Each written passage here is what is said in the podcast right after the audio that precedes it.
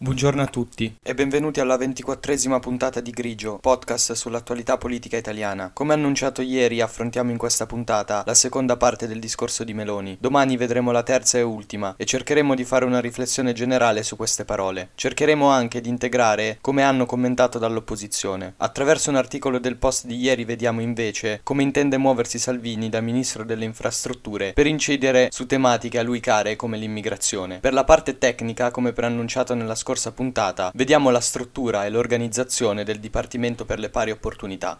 Nella giornata di martedì, come previsto, il nuovo governo ha ottenuto la fiducia alla Camera con 235 voti favorevoli, 154 contrari e 5 astenuti. Ieri ci eravamo fermati sul passaggio dedicato da Meloni nel suo discorso alle ingerenze esterne legate all'opposizione e la richiesta della neopresidente del Consiglio di evitarle per non far fare una brutta figura all'intero paese. Proseguendo ha ribadito la posizione atlantista, l'appartenenza all'Eurozona, facendo anche riferimento all'Italia come paese fondamentale in queste alleanze, oltre che tra quelli fondanti la civiltà occidentale odierna. Ha ringraziato, proprio a proposito di Europa, tutte le massime istituzioni europee nome per nome. Ha detto che il governo farà sentire la sua voce in Europa per renderla ancora più funzionale e unita e non per disgregarla. Ha detto che vuole un'Europa più pronta alle sfide attuali, come l'approvvigionamento di fonti di energia, le questioni geopolitiche e l'immigrazione. Ha ribadito la volontà di rispettare le attuali regole europee ma di essere pronta a portare avanti una riflessione in Europa sul patto di stabilità e di crescita, perché secondo la sua visione l'Italia ha i titoli per restare, e cito nuovamente, a testa alta nei consessi internazionali. Ha di nuovo confermato la linea dura contro la federazione russa e la sua decisione di invadere l'Ucraina, ribadendo la posizione atlantista del suo governo. Ha detto che sono fondamentali sia interventi europei sul tema del caro energia che nazionali per proteggere famiglie e imprese, impegnando da subito il suo governo nella ricerca di un modo per bloccare celermente la crescita esponenziale dei prezzi dell'energia. Ha proseguito dicendo che l'Italia deve sfruttare sia i suoi giacimenti di gas che le altre energie rinnovabili disponibili e che con coraggio il paese può uscire da questa crisi più forte di prima. Ha sottolineato il problema dell'inflazione, giunto all'11,1% su base annua, che sta togliendo potere d'acquisto e per questo bisogna secondo lei intervenire per garantire un reddito crescente ai cittadini, riducendo per esempio le imposte sui premi di produttività, soglie maggiori per il fringe benefit, più welfare aziendale e più beni definiti primari, così che siano soggetti all'IVA più bassa del 5%. Ha parlato di potenzialità inespresse dell'Italia. Il paese, secondo le parole di Meloni, è in costante avanzo primario. L'Italia spende meno di ciò che incassa, al netto degli interessi sul debito. Il risparmio privato degli italiani ha superato i 5 mila miliardi e secondo la nuova Presidente del Consiglio, in un clima di fiducia, questi risparmi potrebbero sostenere gli investimenti nell'economia reale. Ha aperto a investimenti esteri perché secondo lei solo la crescita economica strutturale, per cui sono sono necessari anche questi tipi di investimenti, riuscirà a far diminuire il debito italiano e non invece la strada dell'austerità. Ha detto che però il governo sarà molto attento a non mettere a rischio ciò che è strategico per il paese, aprendo agli investimenti provenienti dall'esterno. Ha definito cruciale il pieno sfruttamento del PNRR. Non si è fermata a questo. Per dare stabilità e garantire la rappresentatività ai cittadini, per lei l'Italia dovrebbe attuare una riforma costituzionale in senso presidenziale, partendo dal semipresidenzialismo a modello francese paese. Su questo tema ha detto che una parte della sinistra è stata d'accordo in passato, ma ha anche detto che non si farà fermare da opposizioni pregiudiziali. Ha detto che si proseguirà con il percorso delle autonomie differenziali per le regioni.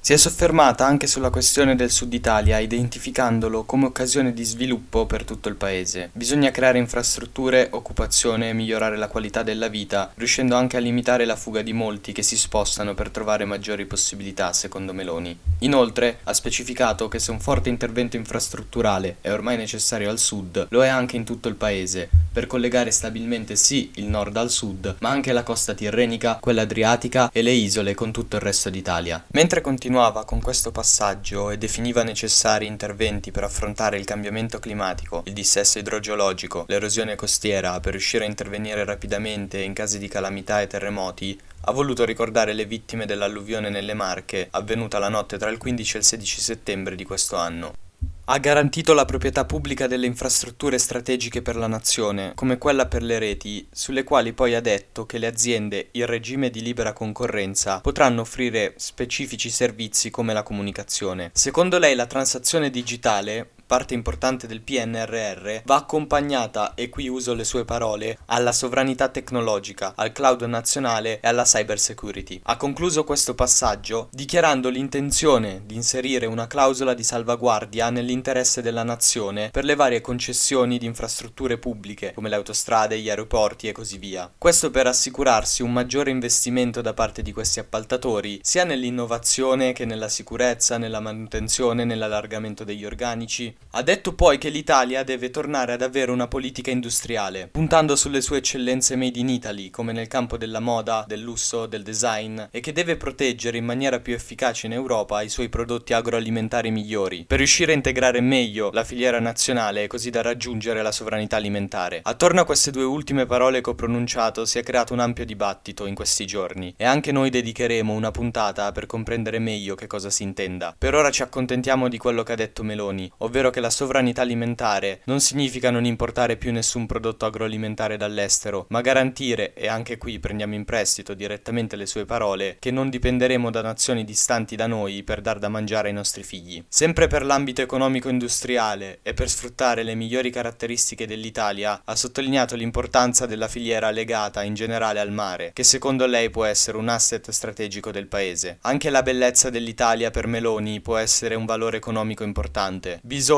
prosegue la leader di FDI, puntare molto sull'italianità, anche promuovendo la lingua all'estero. Ha poi detto che chi in Italia vuole fare impresa deve essere agevolato, sostenuto concretamente e non ostacolato, ed è da questo punto che riprenderemo domani.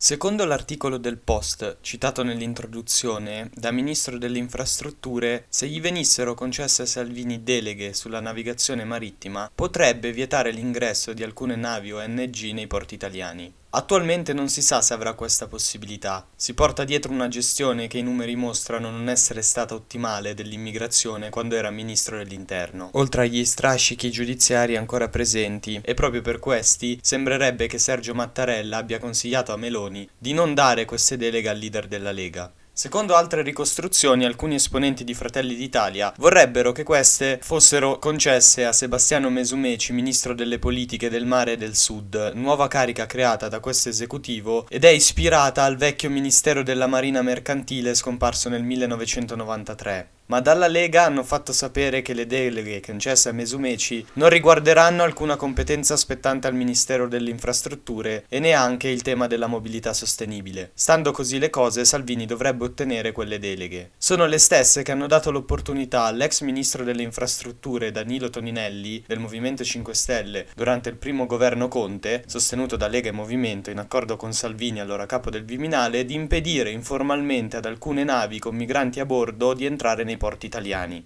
È stato possibile grazie all'articolo 83 della Costituzione, che garantisce al Ministro dei Trasporti e della Navigazione, una figura che ora è assorbita appunto tramite delega dal Ministro delle Infrastrutture, di vietare transito e attracco di navi private per motivi di ordine pubblico. Per ora Salvini ha mostrato già molto interesse sul tema immigrazione. Prima ha ritenuto ottimo l'intervento del nuovo ministro dell'interno, Matteo Piantadonesi, che starebbe pensando di negare l'ingresso a due ONG trasportanti migranti nei porti italiani, perché secondo il leader della Lega questo mostra il mantenimento della promessa elettorale del centrodestra di far rispettare i confini legali italiani. Poi ha avuto un incontro con Nicola Carbone, comandante generale della Guardia Costiera, la forza dell'ordine maggiormente coinvolta per ovvi motivi sia nel soccorso diretto ai migranti sia per la gestione delle ONG. Ora, se Salvini otterrà queste deleghe, potrà usarle, come ricorda il post, più simbolicamente che concretamente, perché definire un pericolo per l'ordine pubblico delle navi con decine di persone a bordo, fragili e vulnerabili, non è così semplice. Infatti, il vecchio intervento di Toninelli, prima citato, quello attuale di Piantadonesi, sono tutti definibili informali, non è mai stato prodotto nulla di scritto, proprio per evitare ricorsi contro. Anche da ministro dell'interno Salvini chiedeva, con i suoi collaboratori divieti di ingresso solo oralmente a chi fosse effettivamente sul campo senza alcun supporto scritto. Salvini si era ritagliato uno spazio maggiore grazie al decreto sicurezza bis del 2019 che dava al ministro degli interni la possibilità di vietare l'ingresso a qualsiasi nave per ragioni di sicurezza con un decreto scritto. L'articolo è stato poi fatto rimuovere su pressione del centro-sinistra durante il governo Conte 2, quello formato da PD e 5 Stelle. Il campo può essere scivoloso. Rifiutare l'ingresso a una nave carica di possibili richiedenti asilo, richieste che poi andrebbero analizzate una ad una da parte dell'autorità giudiziaria, rischia di essere un respingimento di massa, vietato anche dalla Convenzione di Ginevra del 1951 all'articolo 33 e anche dall'articolo 4 del Protocollo 4 della Convenzione europea dei diritti dell'uomo. Inoltre la politica dei porti chiusi è fortemente osteggiata da leggi sia italiane che europee. Il rischio di incappare in tanti procedimenti giudiziari è quindi alto per perché arriva a vietare l'ingresso di ONG e in generale di navi con migranti. Ricordiamo che attualmente Matteo Salvini è sotto processo per sequestro di persona, proprio perché nel 2019 vietò l'ingresso della ONG Open Arms. In teoria allora era coperto dal decreto sicurezza bis citato prima, ma i giudici avevano comunque deciso di processarlo. Vedremo se queste deleghe saranno concesse, ma soprattutto seguiremo sia il singolo lavoro di Salvini e Piantadonesi, sia il modo in cui agiranno contemporaneamente su questa tematica delicata.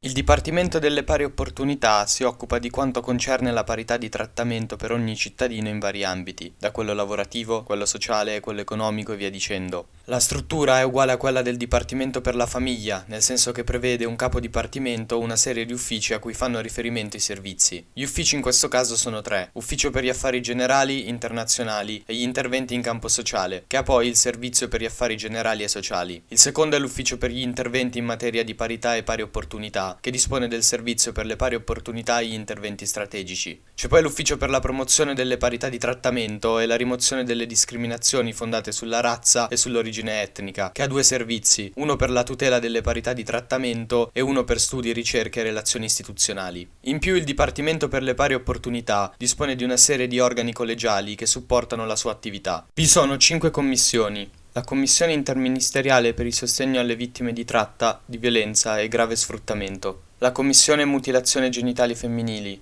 la Commissione per i diritti e le pari opportunità per lesbiche, gay, bisessuali e transgender, la Commissione di valutazione per la legittimazione ad agire per la tutela delle persone con disabilità, la Commissione per le pari opportunità tra uomo e donna, poi ci sono due comitati, il Comitato di coordinamento delle azioni di governo contro la tratta di esseri umani e di istituzione dell'osservatorio e il Comitato per l'imprenditoria femminile. Ci sono due osservatori, quello sul fenomeno della tratta degli esseri umani e quello nazionale contro le molestie gravi e la violenza alle donne per orientamento sessuale e per identità di genere. Poi un forum permanente contro le molestie gravi e la violenza alle donne per orientamento sessuale e per identità di genere. Infine, un nucleo di valutazione di supporto alla programmazione, la valutazione e il monitoraggio degli investimenti pubblici.